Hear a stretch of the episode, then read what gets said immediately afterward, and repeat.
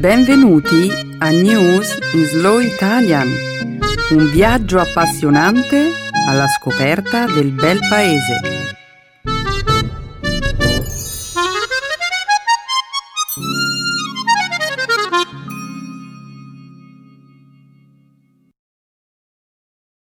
È giovedì 1 novembre 2018. Benvenuti al nostro programma settimanale News in Slow Italian. Un saluto a tutti i nostri ascoltatori. Ciao Stefano. Ciao Benedetta. Ciao a tutti. Nella prima parte del nostro programma discuteremo di attualità. Inizieremo con la notizia della sparatoria avvenuta in una sinagoga a Pittsburgh, che ha causato la morte di 11 persone. Poi parleremo del risultato delle elezioni presidenziali che si sono tenute la scorsa domenica in Brasile. Successivamente commenteremo il ritrovamento nelle acque del Mar Nero del più antico e meglio conservato relitto del mondo. Infine, discuteremo di una terapia innovativa prescritta dai medici di Montreal. Una visita al Museo d'arte. Grazie Benedetta. Ovviamente questo non è tutto, Stefano. La seconda parte della nostra trasmissione sarà dedicata alla lingua e alla cultura italiana. Nel segmento grammaticale spiegheremo l'uso delle frasi composte da sostantivi e preposizioni. Per finire, concluderemo la puntata di oggi con una nuova espressione italiana.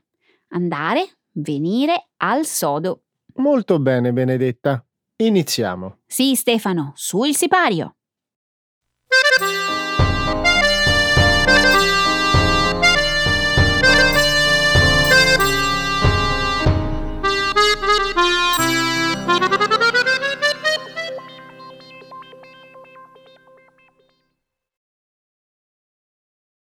Undici persone uccise in una sparatoria all'interno di una sinagoga a Pittsburgh. Sabato scorso, un uomo armato di un fucile d'assalto e tre pistole ha aperto il fuoco durante una cerimonia ebraica di imposizione del nome in una sinagoga di Pittsburgh, in Pennsylvania, uccidendo 11 persone e ferendone diverse altre. È stata la strage più sanguinosa contro gli ebrei nella storia moderna degli Stati Uniti. L'attentatore Robert Bowers, un camionista di 46 anni, è stato arrestato poco dopo la sparatoria.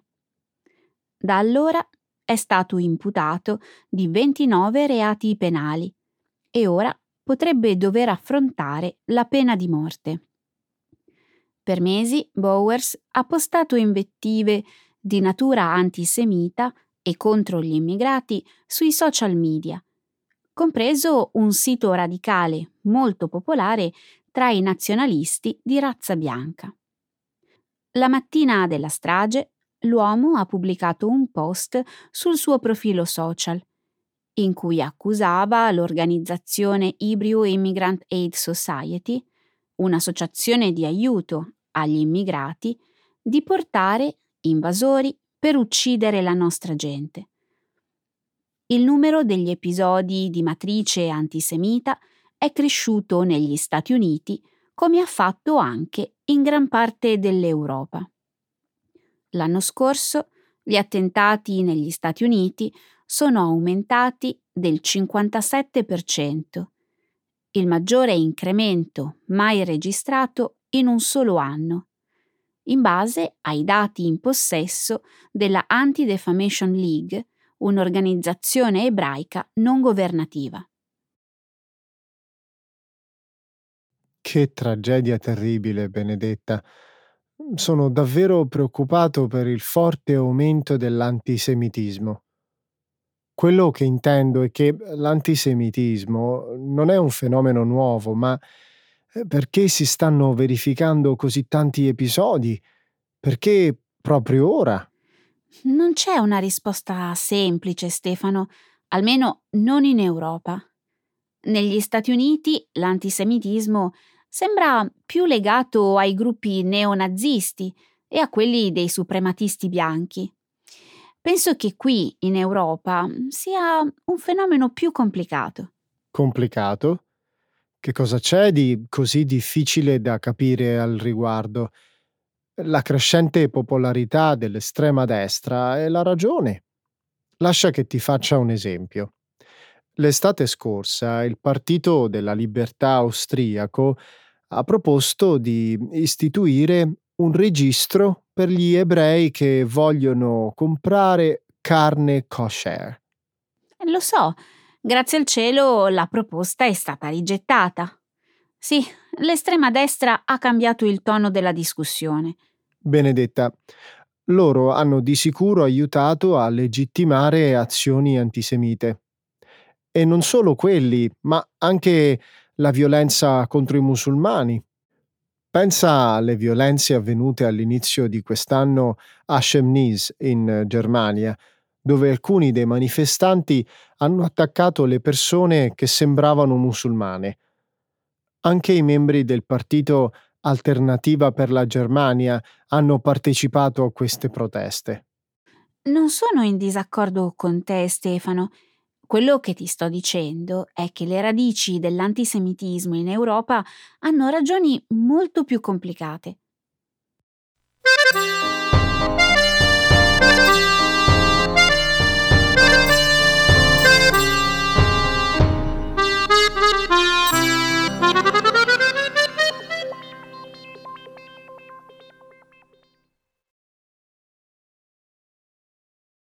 Il candidato di estrema destra Jair Bolsonaro è stato eletto presidente del Brasile.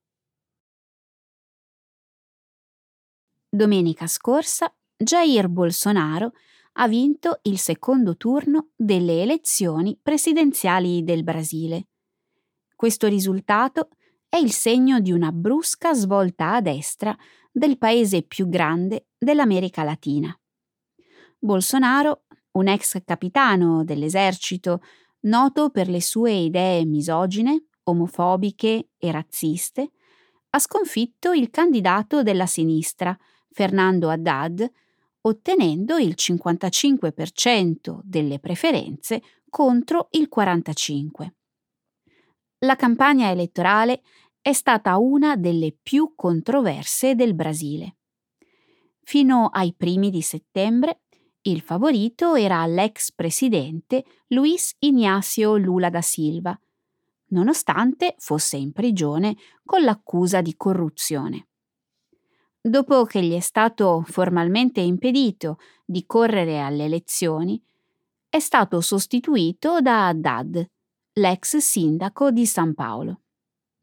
Bolsonaro ha promesso di essere inflessibile con la corruzione e il crimine un messaggio che è piaciuto agli elettori, stanchi degli enormi scandali che negli ultimi anni hanno afflitto il Brasile. Tuttavia, molte persone gli si sono opposte con forza, a causa delle sue idee piene di odio. Una campagna denominata Elenao, non lui, è stata lanciata sui social media e sono state organizzate manifestazioni contro di lui in tutto il Brasile. Benedetta, l'elezione di populisti di destra non è un fatto nuovo, come abbiamo visto recentemente. Le cose però che Bolsonaro ha dichiarato sono assolutamente indifendibili.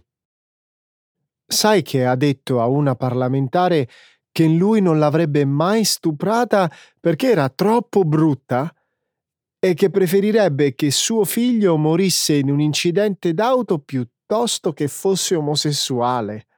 Eh, lo so, Stefano. La lista di frasi offensive che ha detto potrebbe continuare all'infinito.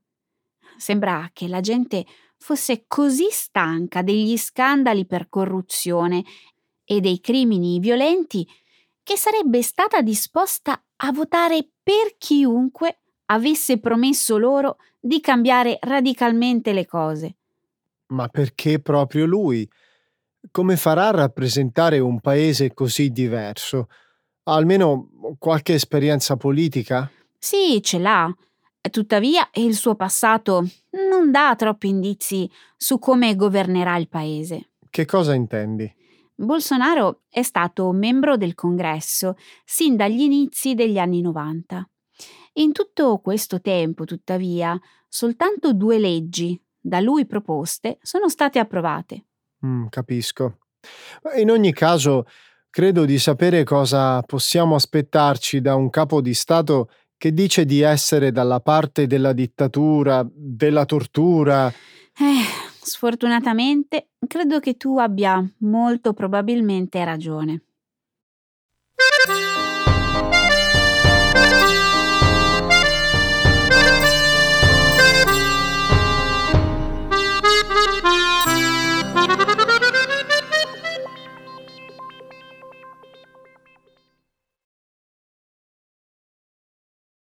Ritrovato nel Mar Nero il relitto meglio conservato e più antico del mondo. Gli archeologi hanno ritrovato sui fondali del Mar Nero una nave risalente a 2400 anni fa, in eccezionale stato di conservazione.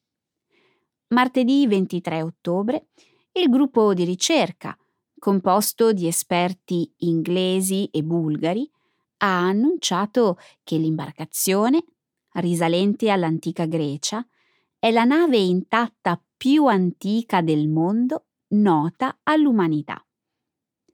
L'imbarcazione, lunga 23 metri, è diversa da qualunque altra rinvenuta sinora e si ritiene che fosse una nave di tipo mercantile.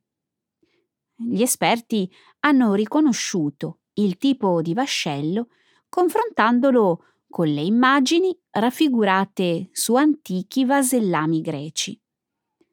Il relitto, rinvenuto due chilometri sotto la superficie, è rimasto così ben preservato per la mancanza di ossigeno tipica di quelle profondità.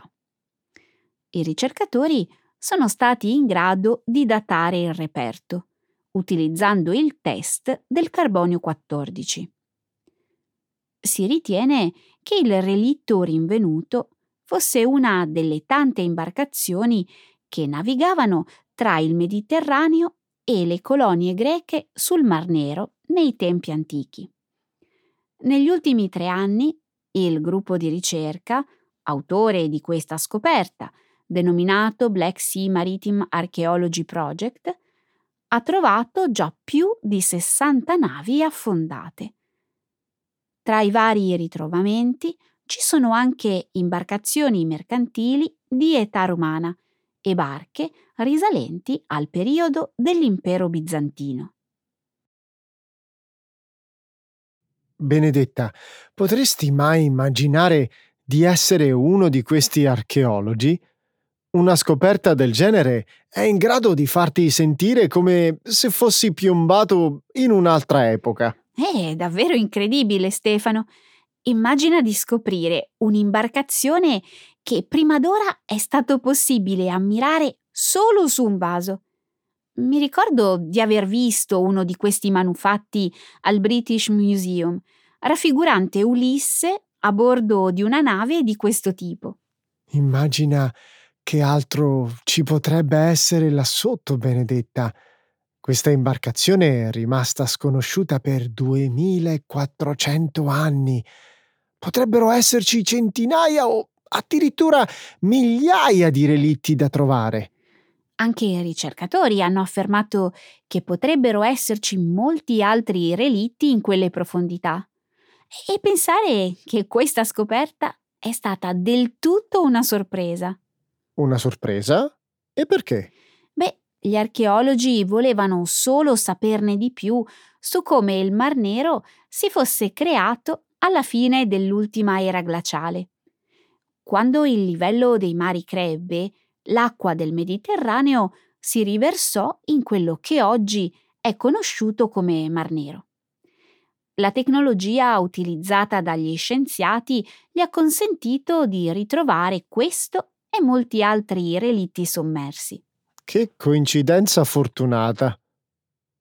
Pensi che gli scienziati abbiano bisogno di volontari? Perché? Perché? Ah, cosa c'è di più eccitante di ritrovare relitti sommersi e imparare da quale epoca o da quale luogo provengono?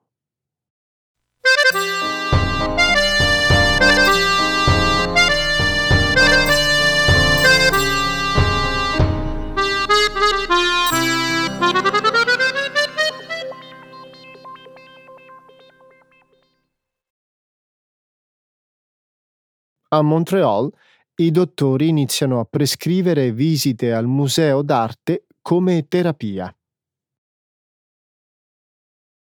A partire da oggi, i medici di Montreal potranno prescrivere ai loro pazienti visite gratuite al Museo delle Belle Arti di Montreal. Si tratta di un progetto pilota di un anno, sviluppato dal museo in collaborazione con l'Associazione medica Médecins Francophones du Canada. Secondo quanto comunicato dal museo, è la prima iniziativa al mondo del genere. Il programma consentirà ai dottori di prescrivere fino a 50 visite gratuite all'anno ai pazienti e a un loro accompagnatore. Le visite potranno essere raccomandate per una varietà di disturbi, in supporto ad altri trattamenti più tradizionali. Il direttore generale del museo ha dichiarato alla BBC che l'idea alla base del programma è che il bello e stimolante spazio di un museo può migliorare l'umore e dare ai pazienti sollievo dall'esperienza della loro malattia.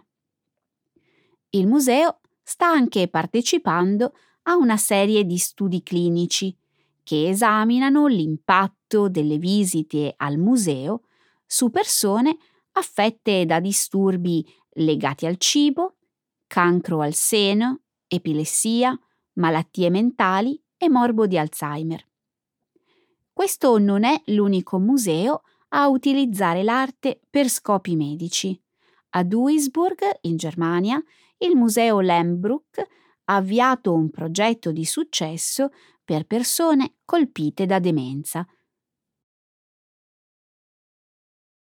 Benedetta, questa è un'idea mm, interessante, ma mm, non pensi che sia un po' limitata? È limitata? E che cosa intendi? Eh beh, quello che voglio dire è perché fermarsi ai musei d'arte? Perché non scrivere prescrizioni per concerti rock, eventi sportivi? Credo che l'idea sia di aiutare le persone a sentirsi ispirati e connessi con qualcosa al di fuori di loro stessi, mentre ammirano lavori creativi come dipinti e sculture. Beh, le partite di football, i concerti di musica potrebbero avere gli stessi effetti per alcune persone, non credi? Perché solo dipinti e sculture? E potrebbe benissimo non trattarsi solo di dipinti e sculture, Stefano. È solo che la ricerca scientifica sinora si è focalizzata sui musei d'arte. Sempre più studi mostrano che ammirare l'arte è un elemento positivo per la salute. La salute fisica? Hmm. Guardare un po' d'arte come può dare benefici fisici? È un fatto piuttosto interessante. I dottori hanno scoperto che visitare i musei d'arte aumenta i livelli di quegli stessi ormoni che aumentano con l'esercizio fisico. Questi, Stai scherzando, vero? Proprio per nulla. L'esercizio fisico e l'ammirare opere d'arte fanno aumentare la produzione degli ormoni legati al benessere. Quando le persone si sentono bene, possono più facilmente mangiare meglio e prendere decisioni che migliorano la loro salute fisica.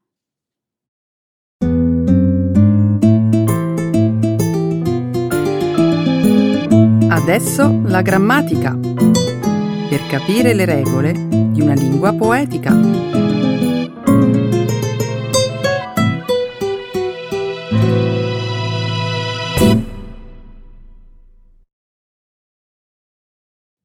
Prepositional noun phrases. Sostantivi and preposizioni. Sono stata di recente a Pompei.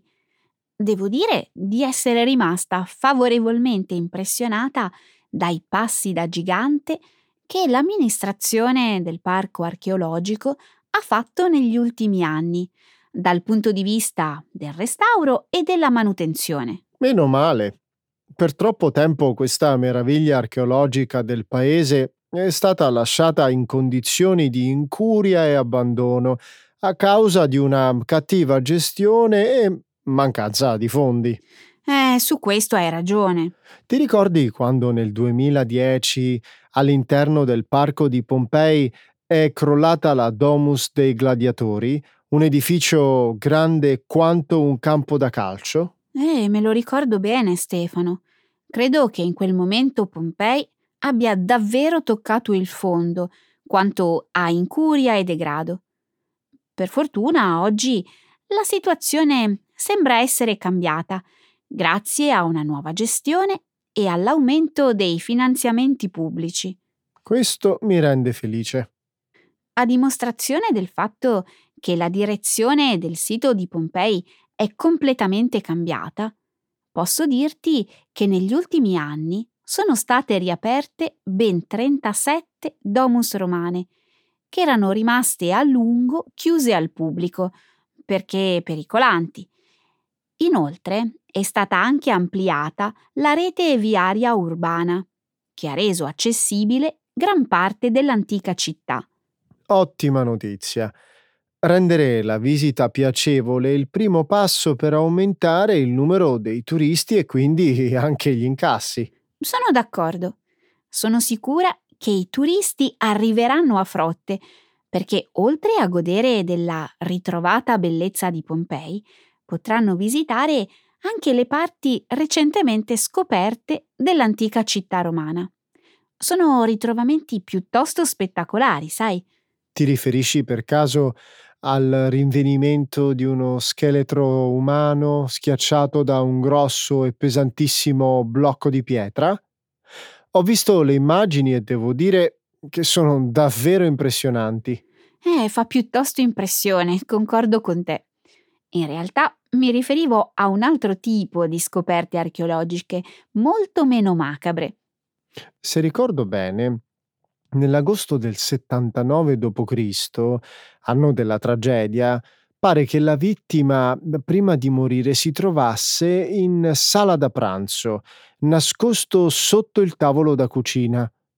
È incredibile pensare che la vita di quella città sia rimasta cristallizzata al tragico momento dell'eruzione del Vesuvio. A proposito della data dell'eruzione del Vesuvio, sai che nuovi ritrovamenti hanno messo in dubbio ciò che abbiamo imparato nei libri di storia?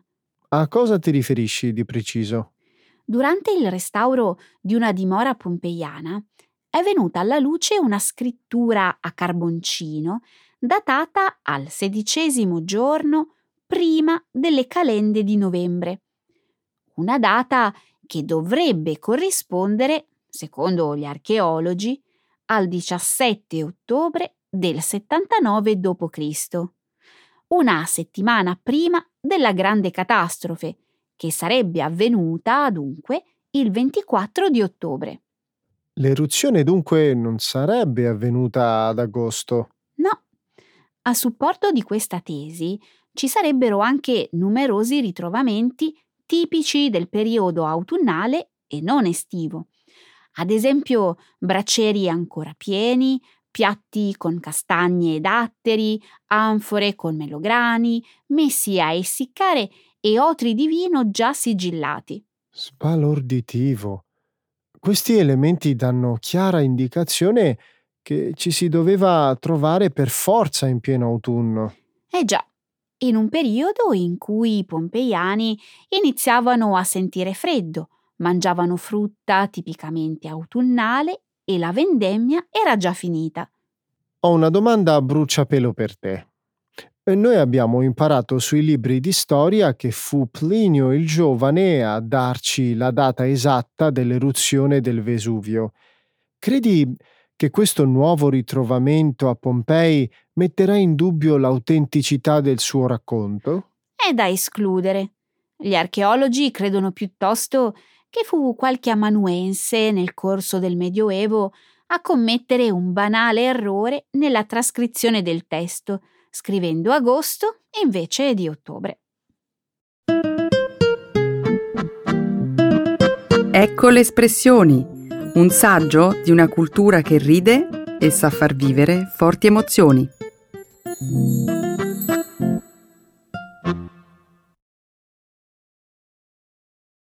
Andare, venire al sodo. To get to the point. Ti andrebbe di discutere di nuove start-up italiane? Volentieri. Uh, di che cosa vorresti parlare di preciso? Dai, vieni al sodo, su.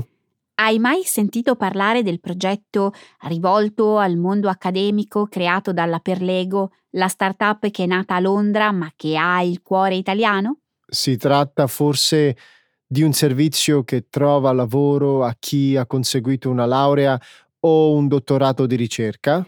sei del tutto fuori strada. La startup che ti ho citato poco fa ha sviluppato un'applicazione per il web caratterizzata da una serie di servizi online che consentono agli utenti registrati di avere accesso a un vasto catalogo di testi accademici e professionali. Che genere di testi? Vado subito al sodo. Parlo di manuali, saggi, dispense, testi d'esame, di approfondimento e altro ancora. Questa nuova applicazione della Perlego, in sostanza, è una sorta di biblioteca universitaria in grado di garantire agli utenti un grande risparmio in termini monetari. Interessante. Di questo ne saranno felici gli studenti che ogni semestre spendono tanto denaro per comprare libri di testo. Vero. I due fondatori, un italiano e un olandese, hanno raccontato ai giornalisti di sapere bene quanto il costo dei libri incide sul budget degli studenti, perché anche loro, da universitari all'Università Bocconi di Milano, avevano speso cifre astronomiche per l'acquisto di libri nuovi. Per quanto mi riguarda, non credo di aver speso mai così tanto denaro per l'acquisto di libri di testo. Quando frequentavo l'università, quasi sempre facevo ricorso all'acquisto di testi fotocopiati. È una pratica disonesta, Stefano. So che molti studenti lo fanno per risparmiare, ma è un reato contro i diritti di copyright. Dai, Benedetta, non esagerare. La maggior parte degli studenti fotocopia i libri per ragioni economiche. Io sono stato fortunato perché ne ho dovuti fotocopiare solo alcuni. I miei professori mettevano a disposizione delle dispense a basso costo e questo mi ha permesso di risparmiare. Le dispense sono una buona idea ma fotocopiare i libri è sbagliato, non credi? Noi italiani ci lamentiamo del costo d'acquisto dei libri, ma gli studenti all'estero non se la passano meglio. Anzi, spendono molto più di noi. Vengo al sodo. Secondo uno studio del 2014, negli Stati Uniti, uno studente universitario spende in media 1200 dollari mentre nel Regno Unito circa 430 sterline. Non immaginavo che i costi per i libri di testo potessero essere così elevati. La startup di cui mi hai parlato prima riscuoterà sicuramente molto successo all'estero. A proposito, come funziona la loro applicazione? Per Lego è stata soprannominata Spotify dei libri perché ha adottato lo stesso sistema di streaming, attraverso una sottoscrizione mensile che ti dà accesso a contenuti illimitati, di qualsiasi genere, sempre e comunque. Ma secondo te le case editrici non faranno guerra a questo servizio streaming? Sembra che la startup abbia stretto accordi con circa 1400 case editrici, incluse le otto più importanti dell'editoria universitaria. Queste ovviamente saranno retribuite con la maggior parte del profitto ricavato dalla sottoscrizione. Ottimo! Auguriamoci allora che per Lego riesca ad avere successo, ma soprattutto che sia in grado di minimizzare in parte i costi dell'educazione sia in Italia che all'estero.